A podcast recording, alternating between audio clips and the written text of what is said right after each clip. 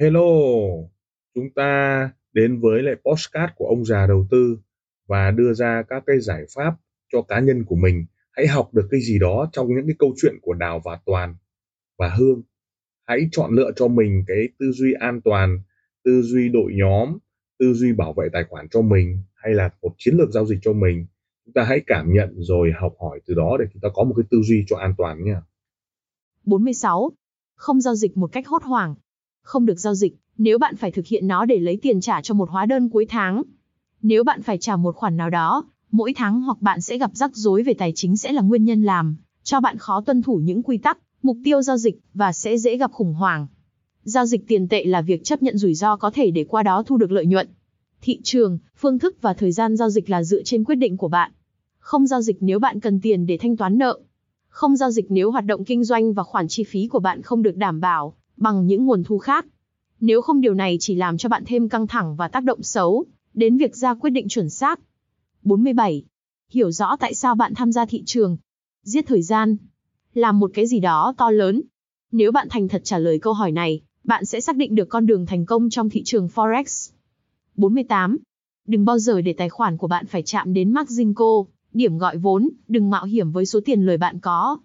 49. Đóng hết các lệnh đang lỗ khi bạn xác định được lệnh có lời. 50. Ngoại trừ những giao dịch ngắn hạn, bạn nên ra quyết định một cách khách quan nhất. 51. Lên kế hoạch trong dài hạn để thực hiện từng bước trong ngắn hạn. 52. Đánh giá lịch sử biến động hàng ngày để xác định điểm vào và điểm ra. 53. Bắt đầu bằng những giao dịch biến động trong ngày trước khi đến với biến động dài hạn. 54. Không giao dịch theo thời gian. Giao dịch theo mô hình pattern, mô hình Ripsan, mô hình exhaustion và mô hình breakaway luôn xuất hiện. Học cách thấy được mô hình trong mọi giao dịch. 55.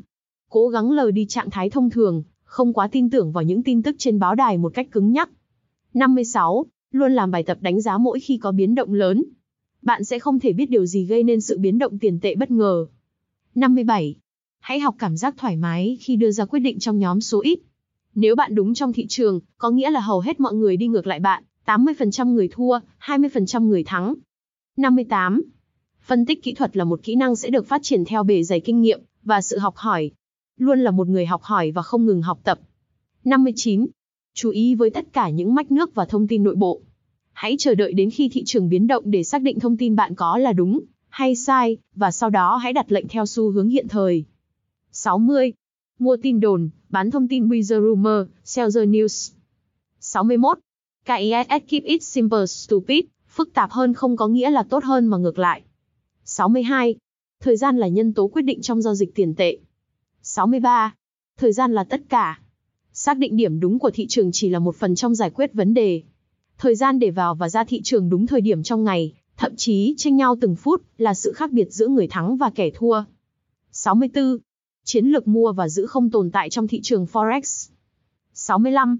Khi mở một tài khoản với người môi giới, không chỉ cân nhắc khoản tiền đầu tư, bạn còn cần quyết định khoản thời gian đầu tư. Điều này giúp bạn duy trì vốn của mình, và tránh tư tưởng kiểu Las Vegas tốt, tôi sẽ chơi cho đến khi tôi hết tiền. Kinh nghiệm cho thấy những ai tồn tại, trong khoảng thời gian dài sẽ bắt đầu hiểu được phương thức kiếm tiền. 66. Mang theo laptop bên bạn, và luôn ghi lại những thông tin thị trường đáng chú ý. Lưu lại tất cả những thay đổi về thị trường, tỷ giá, nhận xét của bạn, lệnh đặt mua bán, và cả ghi chú nữa. Đọc lại nó thường xuyên, và sử dụng nó để đánh giá khả năng của bạn. 67. Đừng tính lợi nhuận trên 20 giao dịch đầu tiên của bạn. Hãy giữ chính xác tỷ lệ phần trăm thắng lợi mà bạn đạt được. Một khi bạn biết rõ định hướng của mình, lợi nhuận sẽ được tăng lên với việc đánh nhiều lót hơn và đa dạng hơn trong việc sử dụng các lệnh hỗ trợ. Hay nói cách khác, đây sẽ là thời gian bạn quan tâm nhiều hơn đến việc quản lý tài chính. 68. Rome không xây trong một ngày và không có bước nhảy vọt nào chỉ trong một ngày.